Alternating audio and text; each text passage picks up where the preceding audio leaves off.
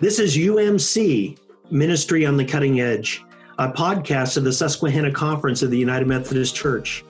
Each podcast features leaders from around our annual conference and around the wider connection, sharing innovative and inspiring ideas for ministry on the cutting edge.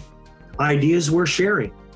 I'm Kevin Witt, the Director of Growing Spiritual Transformational Leaders, and on this podcast, we're talking about how we live as non anxious, more spiritually centered leaders in times of change.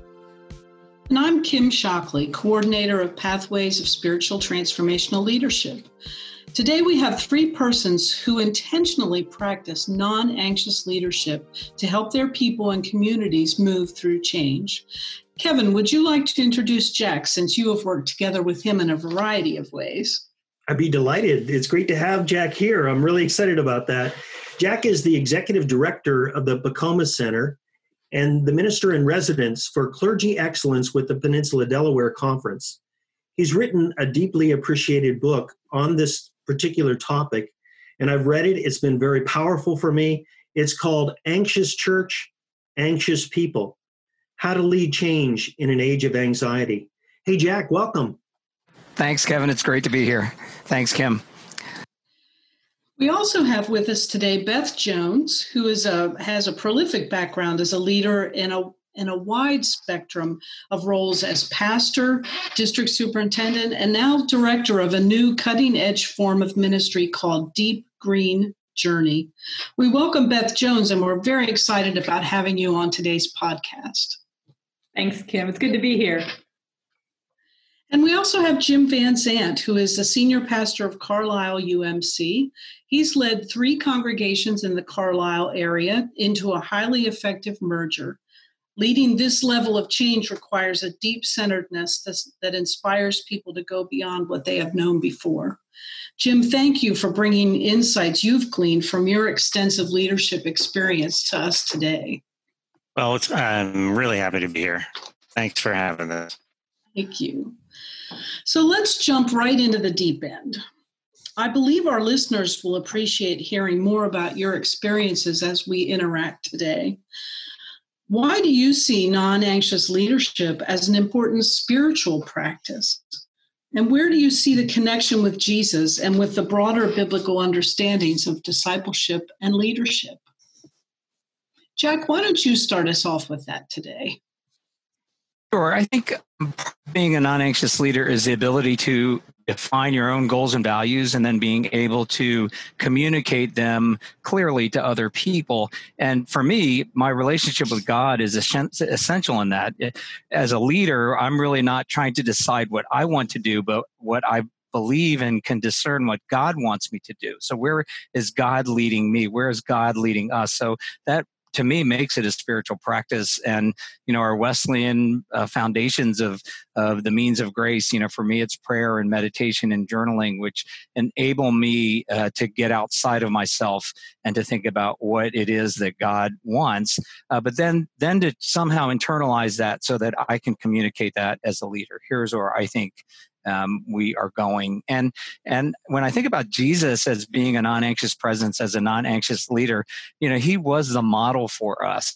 Uh, one of the things I like to say about a, a non-anxious leader is that a non-anxious leader is able to say what she believes while giving others the freedom to disagree and you know that's the way jesus was he, every once in a while he kind of you know got hard on people, but for the most part, Jesus didn't define other people. Jesus invited people to follow. And, and to me, uh, that's how we as disciples are called to lead.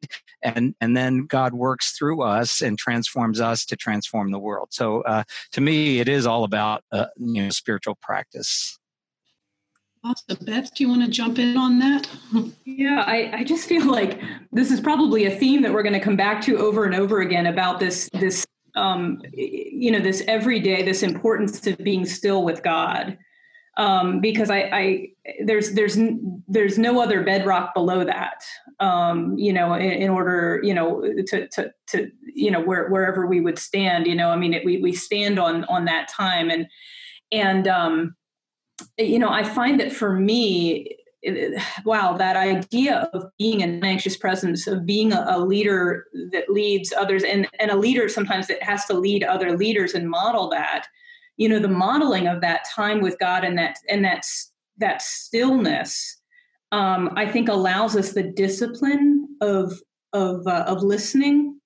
Uh, you know, first and foremost of of just being you know stilling our our own hamster wheel in our mind to listen to god but also just the discipline of noticing you know what's going on in me right now um, and sitting with that uncomfortableness in god's presence mm-hmm. um, i think helps me to own it and you know if, if something's going on you know in a particular situation to be able to sit with that discomfort in god's presence and really name it for what it is you know and that opens up you know well why is this why you know it kind of reveals some of the ugliness that, that goes on in me. Mm-hmm. um, but then i can identify it and lay it to the side and say okay god then then where are you leading me in that? So uh, just that that stillness with god to me it's leadership and that stillness just go hand in hand so and Beth, it seems to me that your new ministry, Deep Green Journey, is all about that, trying to create that for people. Absolutely. You know, yeah. uh, bringing them into that um, that word that I that I learned a couple years ago, that liminal space, um, where it, it can be uncomfortable for people because it's just this time of being open and inviting people to notice, you know, not not just what's around them in the natural world, but then what is going on inside of you, and sitting with that and, and coming back into, um, you know, quote unquote everyday life with that learning and with that support um, is so critical. Awesome. Thank you. Jim, how about you? Where do you see uh, non anxious leadership as an important spiritual practice? Well, I don't think I'm going to say anything substantially different of what we have heard, just confirm it a bit more. I didn't understand it as a spiritual practice. I never thought of it in that kind of way. To me, it was just faith um, pretty simple guy, and uh, I determined long ago when I came to Jesus, either I'm going to live like Jesus or I'm not. Either I'm going to believe God's in control or I'm not. And I've done it for so long that it's just part of who I am. I don't even second guess it anymore. The benefit to me personally is I have a pretty peaceful spirit. I'm pretty content with who I am. I've grappled with that, uh, all the good and all the bad that goes with that. But I don't get excited about things.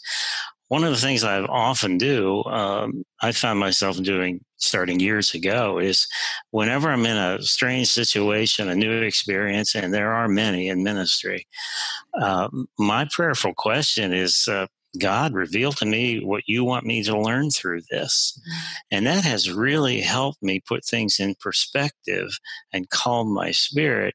And then I focus on something. I don't focus on the issue. I focus on what I'm supposed to learn. So it mm-hmm. changes the, my thinking in a more positive direction than than being consumed uh, by by the issues.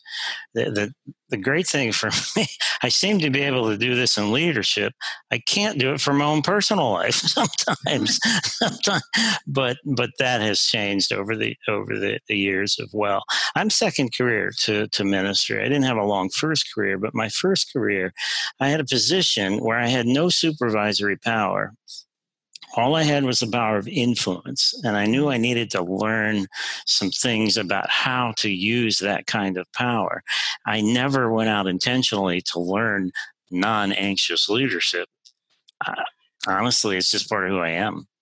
Uh, and this is a this is something you can't fake. I mean, this has to be authentic, and you have to be willing to be vulnerable in order to do that, which is a pretty scary place for pastors to go. Mm-hmm. Uh, but it's absolutely necessary uh, in order to make this leadership work uh, as far as I experience it.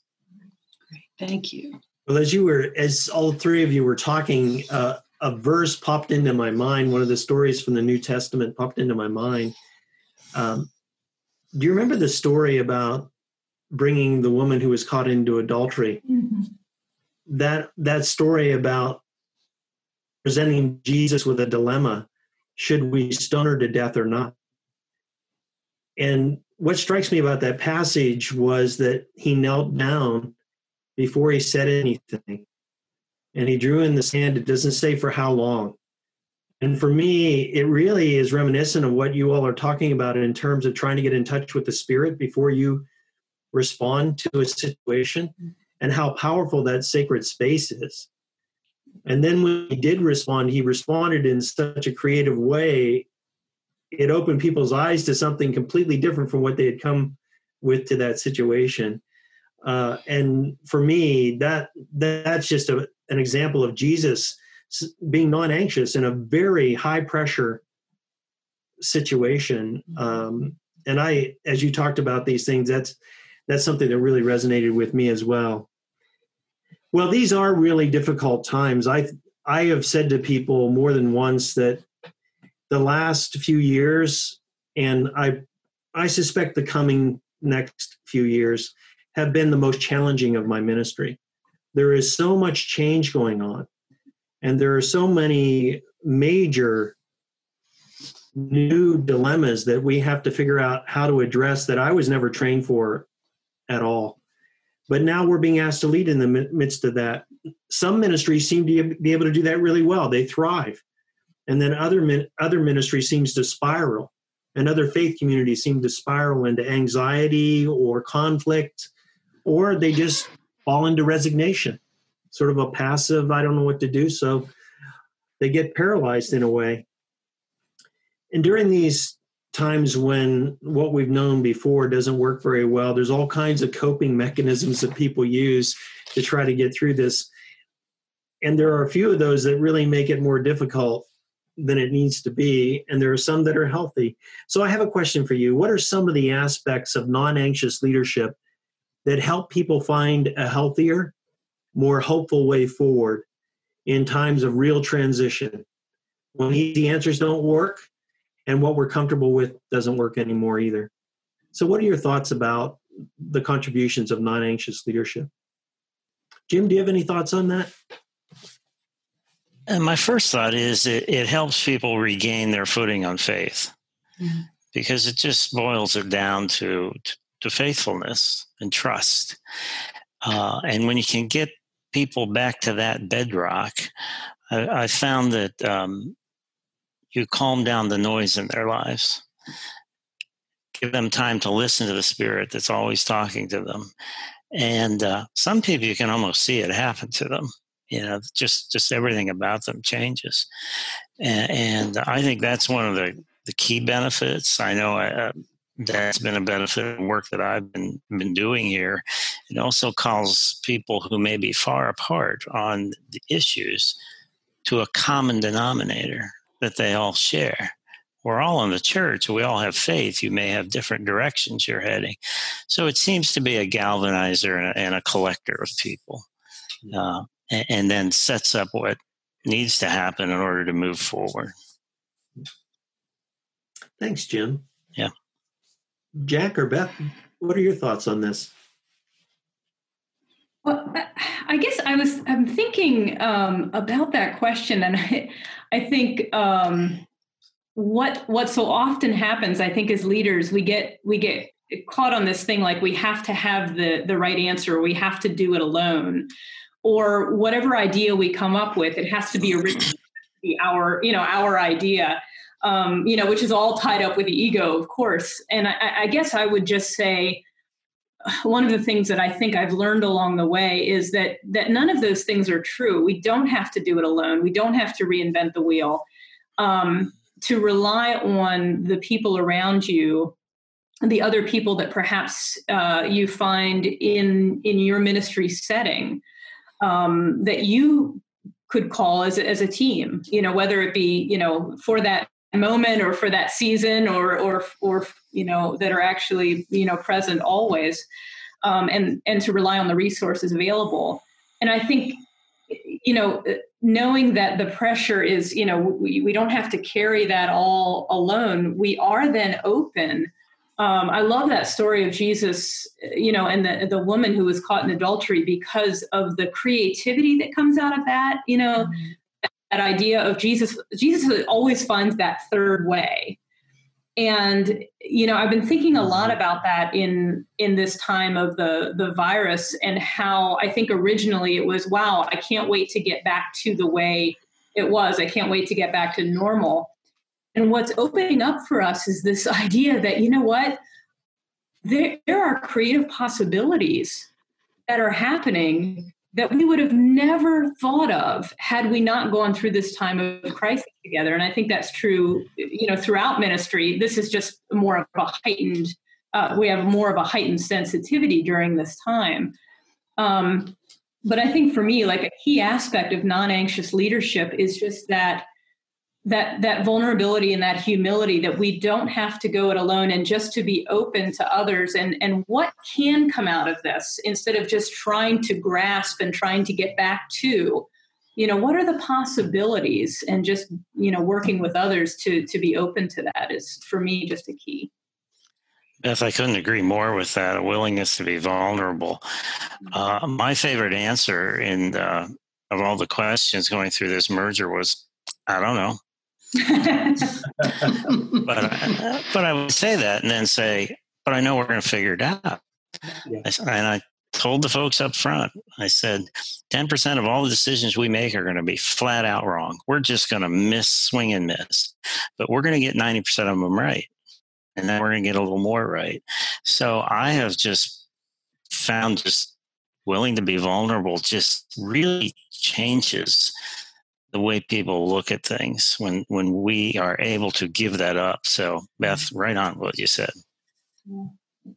I love that word. I hate that word, vulnerability.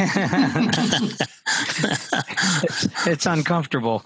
You know, one of the things too is uh, to follow up on what Beth said about not feeling like you have to do it alone. There's a paradox with that, and that is one of the best ways to invite people into the work uh, that you're trying to do collectively is to share your vision, to say what you believe and where you think God is leading. And and sometimes, as Jim says, you don't know. I mean, this has been uh, one of the hallmarks of this this time of pandemic. But but to be honest with that, and to say, well, say I don't know, but here's what I'm thinking, or here's what I'm um, here's what I'm trying to discern the people want to know what the leader thinks. And one of the mistakes I've seen young clergy make is they try to lead by consensus. They try to get everybody together and say, "Hey, here's what what what do we want to do?" And that actually creates more anxiety. Mm-hmm. But you know, being a leader and sharing what you believe doesn't mean you're telling other people they have to do it. Remember, you're giving them the freedom to disagree. I think it's really important to at least give your thoughts give your feelings people want to know and then you know pre- create that space for the team to work together and to hash through it and to and to battle through what they think is best for the mission. That's i think that's some of the best work that we do. The other thing i think is that um, staying connected emotionally is really important and and especially with those who make you most anxious or those who uh, you know provide the most resistance to what you're trying to achieve because withdrawing from them emotionally will actually heighten the anxiety in the system and cause dysfunction to to happen all over the place. And and so it's really hard. I know that when i'm with people who make me anxious whether they're you know it's somebody on our staff or in the you know on our board or in the conference um, I, I really make a conscious effort to actually move towards them rather than uh, away from them. And and that leads me to the last thing, which is uh, I when we say non-anxious leader or non-anxious presence, that does not mean we don't feel anxious inside. Um, it, uh, there are many, many times when I'm feeling anxiety in me, and and you know Beth talked about having those spiritual practices where you kind of understand what's going on, and and if you can understand in the moment, then you can regulate that. And so you might be feeling anxious inside, but at least you're not going to blurt something out that's going to make things worse, or you're not going to react to somebody else's attack on you in, in, in a way that's going to make it more difficult to lead rather than to stay connected as a non-anxious presence. So I, those things that I've found have been really helpful to me. That's a very, very different approach than what I'm observing a lot when I watch uh, the news or other things going on. Where if you don't agree with me, my goal is to dismiss you, to disprove you. But I hear you saying, Jack, that actually that's a call to a deeper connection with someone.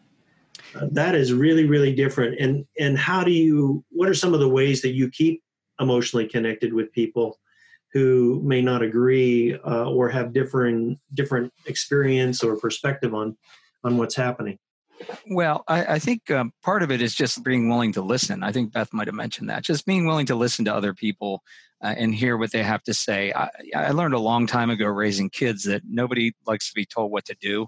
And so when we tried to make this a, a, a winner loser situation, you know, my, my political opinion, my theology, my ecclesiology, whatever it is, is right. And if you don't agree with me, you're wrong.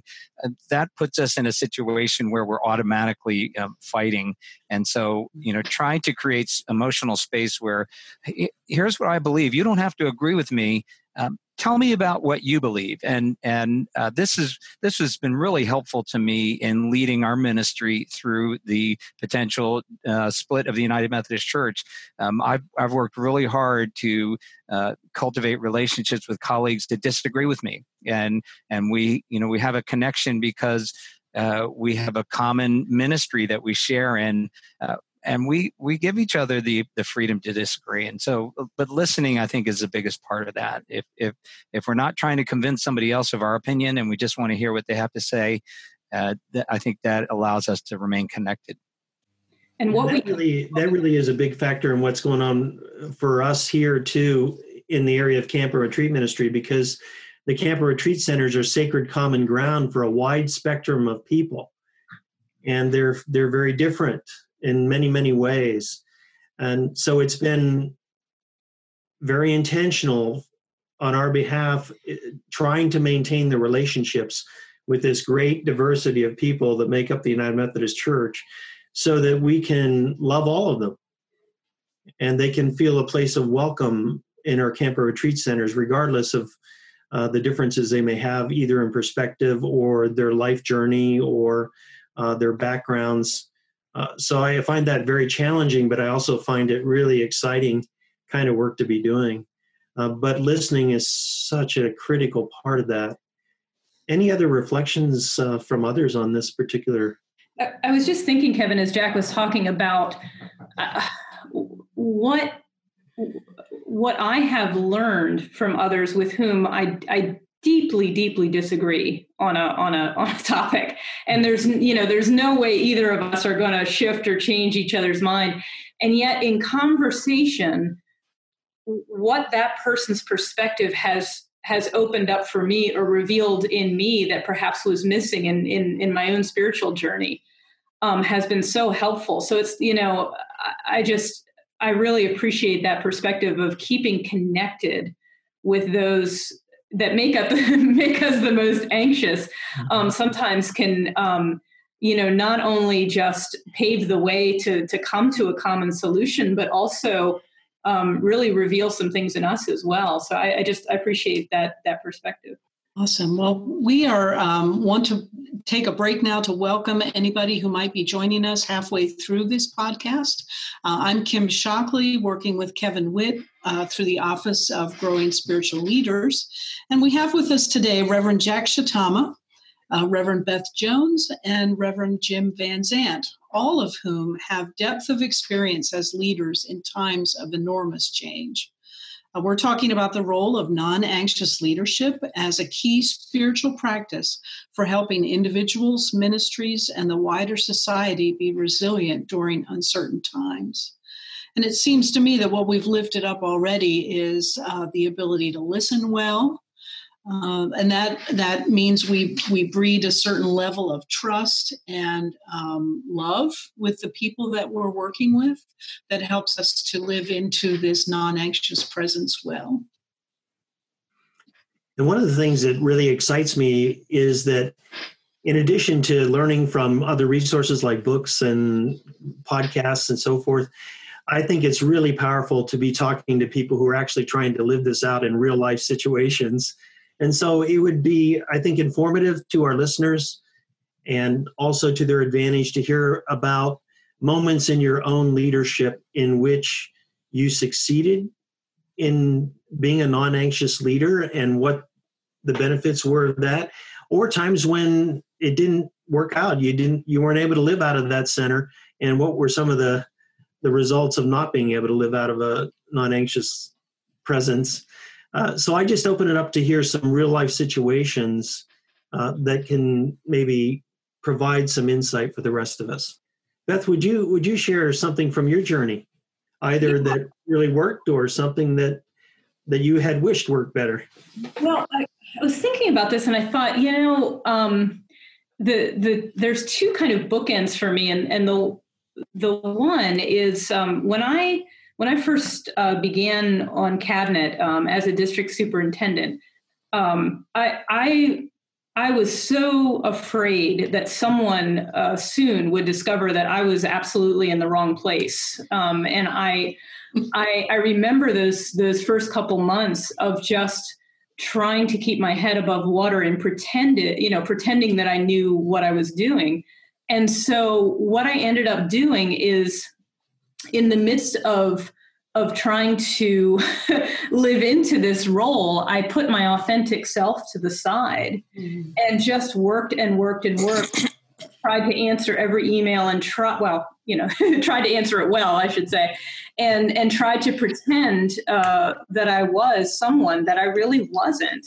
Mm-hmm. And I remember um, at the time, one of, one of my spiritual disciplines is um, I enjoy trail running. And mm-hmm. throughout this, the first couple of months and into the fall, I would go after work, and that was a good re- relief for me. Um, when you know, getting into November and December, it was getting dark earlier and earlier. And what was interesting about that is, if I was going to keep up this discipline, I had to leave work early. Mm-hmm. I had to leave my desk, and I've I've I've never and at the time I didn't have a, a, cell phone that had all you know the gadgets on it like I couldn't check my email and all that. So leaving my desk and leaving that behind in order to go running and it sounds like a, a, a very small thing but for me it was a monumental shift because it it forced me to leave things behind to leave things undone and in a sense leaving behind that charade that I was trying to keep up. And it helped me to discover that I was bringing all that anxiousness with me into churches, into conversations, to pastors, you know, with whom I was trying to help, and yet feeling like I had to be on top of everything. I was just making every situation more anxious. And so, with that shift came a, rise in my own authenticity. And I think just that that realization that I don't have to to know it all, but I can go in just with an open spirit, trusting in the gifts that I have, but knowing that nobody is, you know, expecting all of the answers to come forth. In fact, that makes it worse because I'm not allowing others to have ownership in in the leadership or in that particular situation. Um, so that was for me an experience of of of not doing it well, you know, of, of, of trying to take it all on. And then on the other side, coming out of um, superintendency, I was had the opera. I was going to jump right into this extension ministry, um, but also had the opportunity to work part time at a at a church on a team as an associate. Um, so going from uh, you know the cabinet at the time I was dean of the cabinet to this this situation where I was beholden to somebody else and on a team, it was a real shift for me.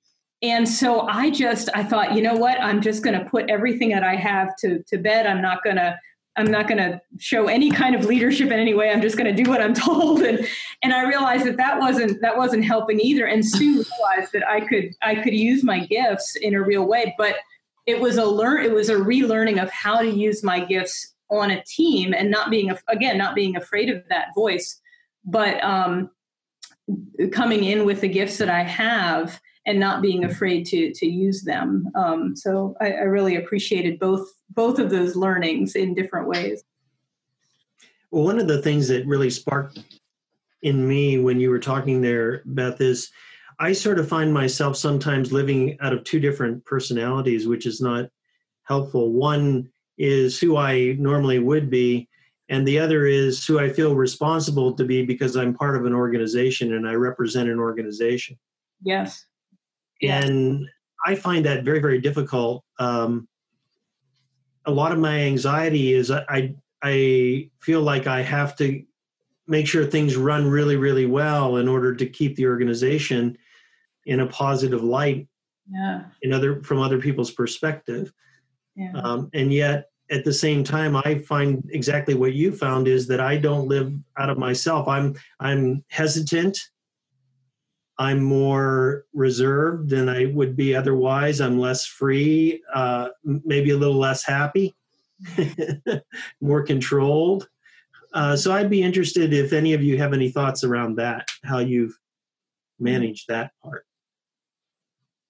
Oh, I'll, I'll chip in here. Um, I kind of only know one way to be, and it's taken a long time to figure out who that is. So trying to do it two different ways would be out of hand for me. Um, I have just found in my life, I just got tired of being anxious. I just mm-hmm. tired of being worried.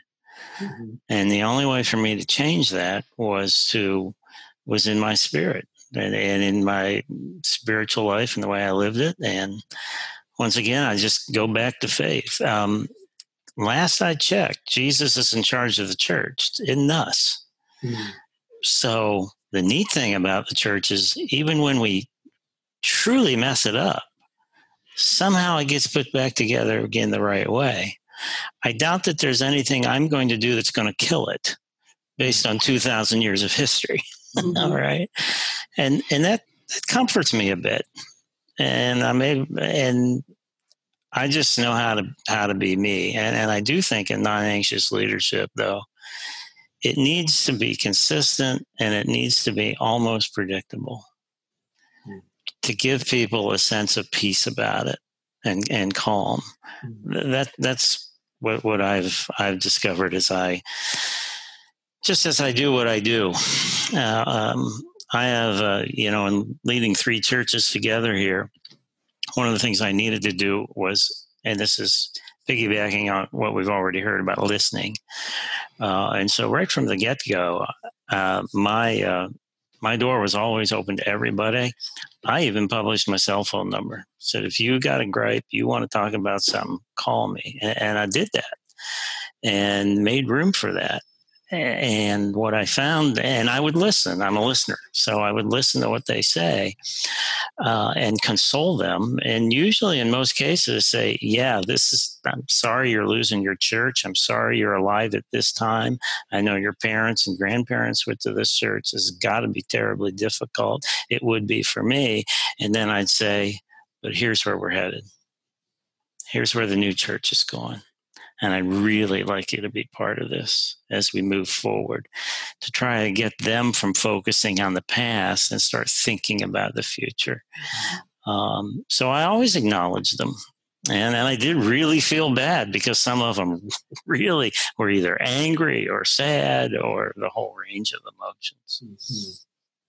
Yeah, see, Jim Jim doesn't really realize how much he is living out the, this idea of family systems theory that uh, you you you can only take responsibility for self. You can't fix other people's problems. So, um, but staying connected to somebody by hearing them and understanding their grief and their pain is an essential part of that. And and so it takes those two things: knowing where you believe things should be headed, but also being able to stay connected. Uh, you Kevin, you mentioned I think that camps and retreats are uh, you either said sacred places or sacred cows. I can't remember in Susquehanna conference, but uh, sacred places. Sacred places.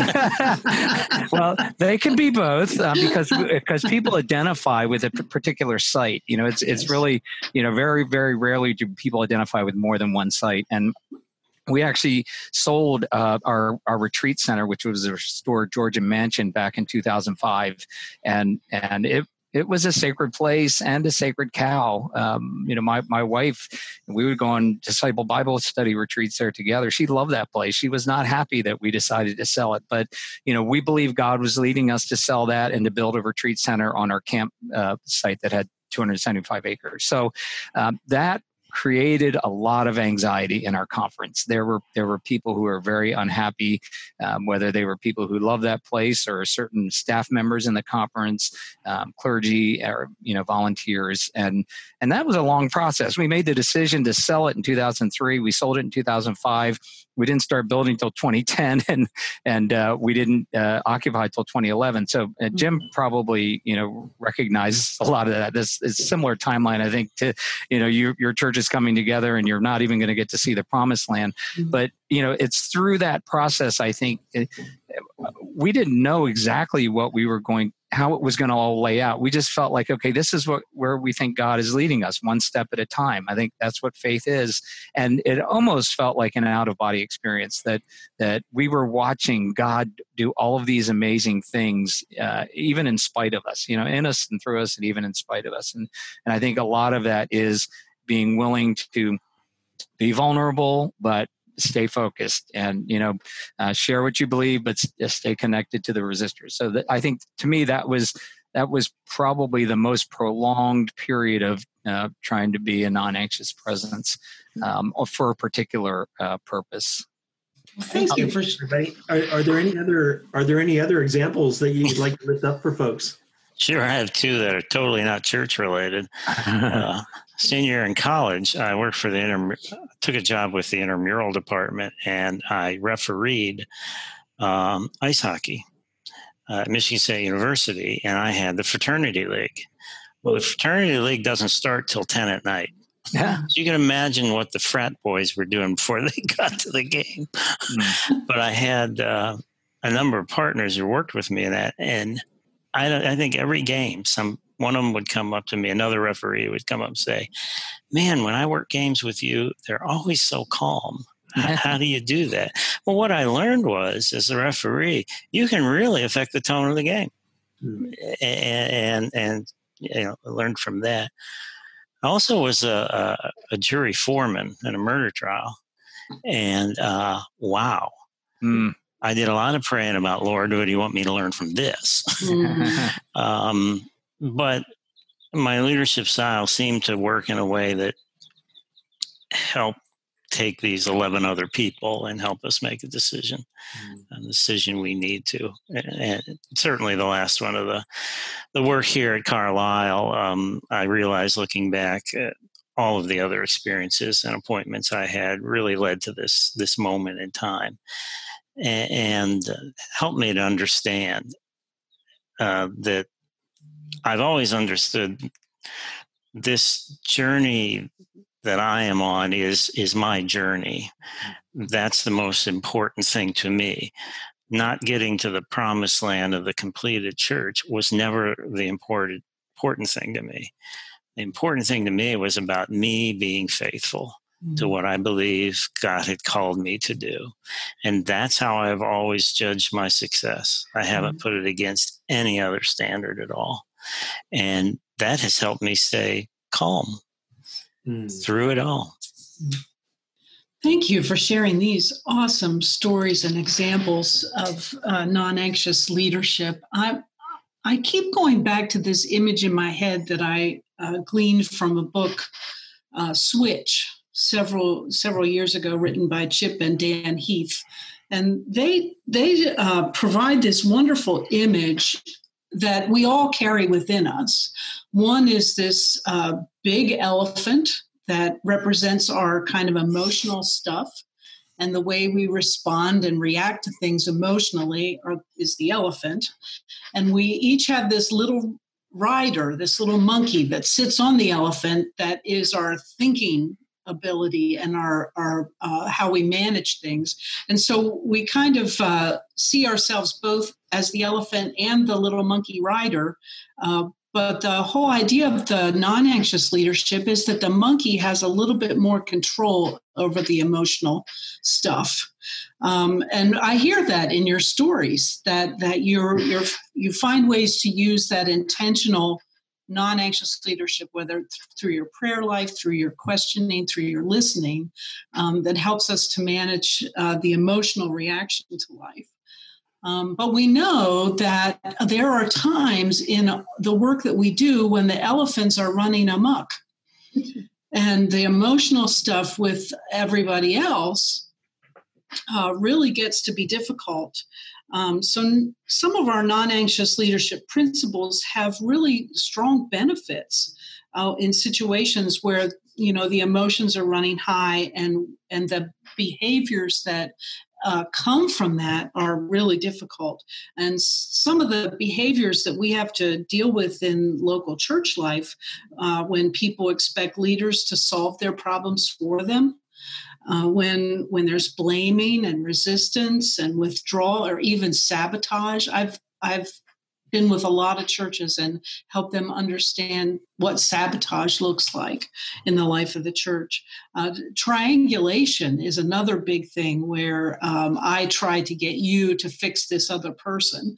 Um, that's that's uh, an incredibly emotional um, reaction to things. Um, like in Jim's situation, where we're longing for the past, or there's pressure to conform to the new thing. And a, big part of what I've helped churches do over the years is how they how they react to the re, to others' emotional responses to new vision and where are we going? And you know what's the anxiety that comes when we don't know where we're going or when we're go where we're going isn't here yet? These are all things that cause that elephant to kind of run amok in the life of the church. Um, so does any of that sound familiar to what you've been uh, dealing with in the life of your leadership? And uh, how does the non-anxious leader help you have better uh, approach to dealing with these big emotional places.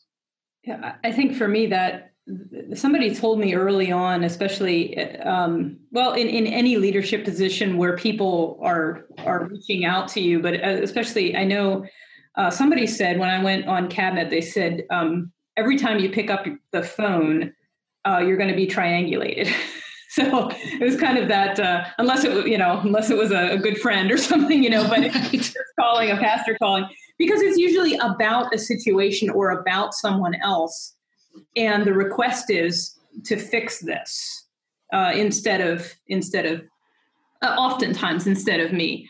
Um, and so that idea of being caught in the middle and um, I just I remember just some real sticky situations of you know having to go in and having to uh, remove pastors from from a church and and folks not understanding you know and not being able to share with them the full reason of why that had to be.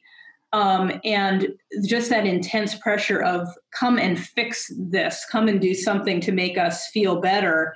And and the reality was there there was no fix it. There was no way to to make that situation better other than being that that peaceful presence and trying to maintain that idea that um, you know you're you're not as as a leader not a part you know you're you're really not a part of the the issue. You're trying to to help people express and and live into and and really live through um, some of this anxiety and to not pack it away um, but to be able to express it express it fully. And i think that's that idea of that um, one of my favorite guys richard rohr talks about non-dualistic um, present, you know, being non-dualistic and and just allowing for that and recognizing where you are in the midst of the right or wrong, left or right. You know, people are taking sides, and just to um, to allow people to to live through that and to express themselves and to be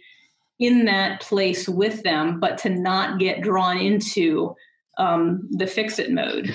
So I was really drawn into that idea of you know triangulation. Um, that's one of the hardest things because again you want to be valued you want to be loved you want to be the fix it person. And sometimes there is no answer and or not right away anyway. The answer comes in living through um, the difficulty and the answer will come from the people involved not from not from you so. Right and then we go back to Jim's prayer. What do you want me to learn through what this? Learn and the more we can help others have that prayer as well, the sooner those non-fixable things get to resolution. Sure. Yeah, I think following up on what uh, Beth was saying, the, the thing that's helped me the most in all of all of these it, things that uh, Kim has mentioned is uh, to realize that I can only take responsibility for myself and I I can't take responsibility for others. So just as Beth is, you know, as a DS, I'm sure everybody wants you to fix their problems and you can't. Or, you know, when Jim was talking about the, the uh, congregants who uh, were grieving over a merger and, you know, you, you, you can't fix it for them. That's, that's their problem that they've got to grapple with. And to the extent we try to fix it for other people, we actually do them a disservice because we we allow them to avoid facing that. And and you know it's it's a form of grief really. Um, whenever there's any change it's there's loss. And in that loss there's grief. And and being able to work through it actually makes us stronger and uh, more into uh, more emotionally capable people. And and so you know if we can just take responsibility for self and not other people you know and and if we can define ourselves and not other people you know blaming is a form of defining somebody else. Mm-hmm. we're, we're telling someone else that be you know we're blaming them for our situation. We're blaming them for the way we feel. And and so you know th- these are all i think manifestations of of people just struggling to cope with with things that make them uncomfortable, struggling to cope with anxiety. And in general, we're not very good at it as human beings. And as leaders, if we can if we can not take those things on for other people, we actually help them to grow stronger. I think, you know, that's what I've learned. So. One of the things that I would really like to hear a little bit more on because I I um I struggle sometimes with not taking on other people's stuff and at the same time not wanting them to leave because some of these issues are so strong that people take the stance either it's going to work out this way or I'm not going to be a part of it. So you had talked earlier, Jack, about trying to stay emotionally connected with people. They're going through really tough stuff. And one of the most difficult things for me, and maybe this is just my makeup and the way that I'm designed, but uh, community is so deeply important to me to to imagine people leaving over an issue creates in me such a deep sadness and loss that that's a point at which I struggle. You know, allowing them to take responsibility for their own decision, allowing them to choose if they don't want to be here, and yet going through my own personal loss. Or, mm-hmm. yeah. While people are making choices like that, um, and I, I really, it's such a core value for me that I would not choose being right over being together. Yeah. Hmm. Uh, so yeah. that's tough. yeah, I, you know, I, one of the things that I find helpful is to re- just remind myself, well, the more I try to convince them to stay, the less likely it is they will stay, and and because they're just going to push back. I uh, there's a great story when I was uh, being uh, taken into a congregation back in 1996, and they told the the SPRC that I had an earring, and one of the women on the uh, in the uh, SPRC just was livid. Like, we are not going to have a pastor with an earring. If we have a pastor with an earring, I'm leaving the church. And one of the saints of the church sitting next to her looked at her and said, Well, we'll miss you. and and to me that's you know when when we face this you know my my principles that i work with i'm a simpleton is don't argue don't agree stay connected. And that's exactly what this woman did. She said you know she expressed her disappointment. Well gosh i'm to be we're to miss you if you leave but we're that's your choice. If you want to leave that's your choice. And so that that has always stuck with me as a way to kind of think about um, yeah I, I i don't want to see people go either but i i you know i can't decide for them and mm-hmm. so. uh, I couldn't agree more, uh, Jack, what you said there. And, and, Kevin, you and I are would be opposites on this issue. uh, um, I hear people what they have to say, but I refuse to let people hold the church hostage from moving forward. And um, I don't have a problem saying, gee, we're sorry, we're going to miss you. I'd love to have you, but wish you well. Um, because because I think there's a bigger mission we're called to do. And secondly, they make room for the new people who do buy into the mission. It, I have just had too many examples of trying to satisfy somebody to stay until the next issue, until the next issue and that is that will wear you out. Mm-hmm. uh, yes, absolutely. I once knew of a pastor who carried around transfer forms in the back seat of his car. I wouldn't go that extreme. oh, that's funny, Jim. Thank you so much. And but I know there are other pastors who de- who deal and respond to people uh, in in a similar way. That that wanting to be together is so crucial, and sometimes it takes that. You know, you have to back up and look at it from a different perspective to say, you know, where where's the harm? You know, what is the harm that's being done here? Is is their behavior manipulative? Is it sabotage? I mean, is this done in on purpose in order to get their own way? And sometimes you have to back up and give that's the drawing in the sand time for the clergy person to be able to say what's really going on here and and where are we doing harm? And sometimes cutting them loose and allowing them to leave is the healthiest thing for the church. Yeah. And i find i find sometimes that um, it's it's a little easier when you can see that somebody's just trying to control or manipulate mm-hmm. the situation. It's more difficult in times when people are genuine yeah. and they're not they're not trying to create harm they just cannot see themselves in the new thing that's developing or they cannot see themselves being a part of something unless it lines up with with what i would say is a true core value that they have um, that's that's the more difficult scenario for me. Beth, you were going to say something. I'm sorry to. Oh no, it's it's very much along the lines of what you were saying, Kevin. That sometimes um, that that's when it becomes most difficult. That it's it's really not a, a matter of you know trying to uh, create division or harm, but that's just where their heart is, and sometimes their their decision to leave is the healthiest thing for them because then that puts them on their own path of healing you know whether to to return again to that faith community or maybe to lead them on someplace else um, and to not interfere with that and that is the hardest thing because we want to believe that their place is is here with us you know that's natural well, we're coming to the close of our podcast today, but I wanted to give each of you the opportunity to share any other thoughts that you might have that we, we didn't address or that you wanted to go a little bit deeper into uh, as we come to the end of our podcast. Any additional thoughts that you'd like to share? Well, I think one thing I want to just point out is, it, at least my understanding of family systems theory and learning to be a non anxious presence is that it, for most of us, this does not come naturally. Uh, it, it is based on uh, Murray Bowen's uh, uh theory of family systems. And Bowen believed that the best we could hope for was to be uh, self differentiated, to be a non anxious presence about 70% of the time. And most of us do it 50% or less. So I think Jim is an outlier. It comes more naturally to Jim. But for the rest of us, we're, we're actually doing it uh, only half the time, at, you know, on average and maybe a little bit more than half the time. So my experience has been it's a life's work. I encountered family systems theory in 1991.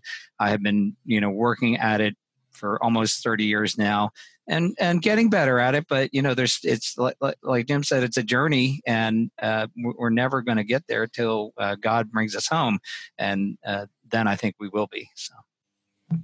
Thanks jack. Any anything else beth or jim that you wanted to to share? Uh, just words of thanks. Um, thanks uh, uh, thanks for doing this kevin kim putting this together for your podcast. Uh, learned from Jack and Beth today um, I really appreciate that. I, I, honestly feel that this has been very valuable just for me personally. Thank you. Thank you, Jim. And I, I would just just um, the learning the importance of um, having other places where you can um, can be fed and filled that um, I think many pastors, myself included, you know, we go into ministry um, wanting so much to be a part of people's lives and to help and to solve and to you know and um, realizing that that that can be quite a drain. And so just finding that balance of time and life um, just helps us all to be better leaders especially in those times when others are pulling us to work more um, to really find that balance is so important. But um, but thanks so much for uh, letting me be a part of this today. It was great to listen and to learn and to uh, to be a part of this uh, this podcast. So thanks. Well, thanks to all of you as well. And I would just like to let our listeners know that there's a upcoming podcast and you'll have a chance to engage with some other leaders who are trying to practice in their area of expertise as well. So the next podcast is going to be on stewardship and generosity with Scott McKenzie.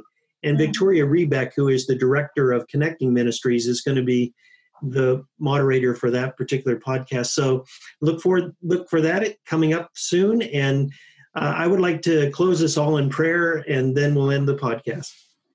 God, we thank you for the opportunity to be the kind of leader that stays centered in love, stays connected even in conflict, the kind of leader who is growing not only in our responsibilities uh, in the organization that we lead, whether that be a church or another ministry or elsewhere, uh, but also in our own families. And we we pray that we can bring this spiritual centeredness, non-anxious leadership to our homes and to our friendships and to the wider world as well as our workplace.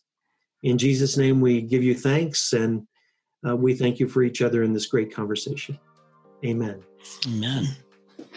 We'll see you next time, everyone. Thanks for joining in.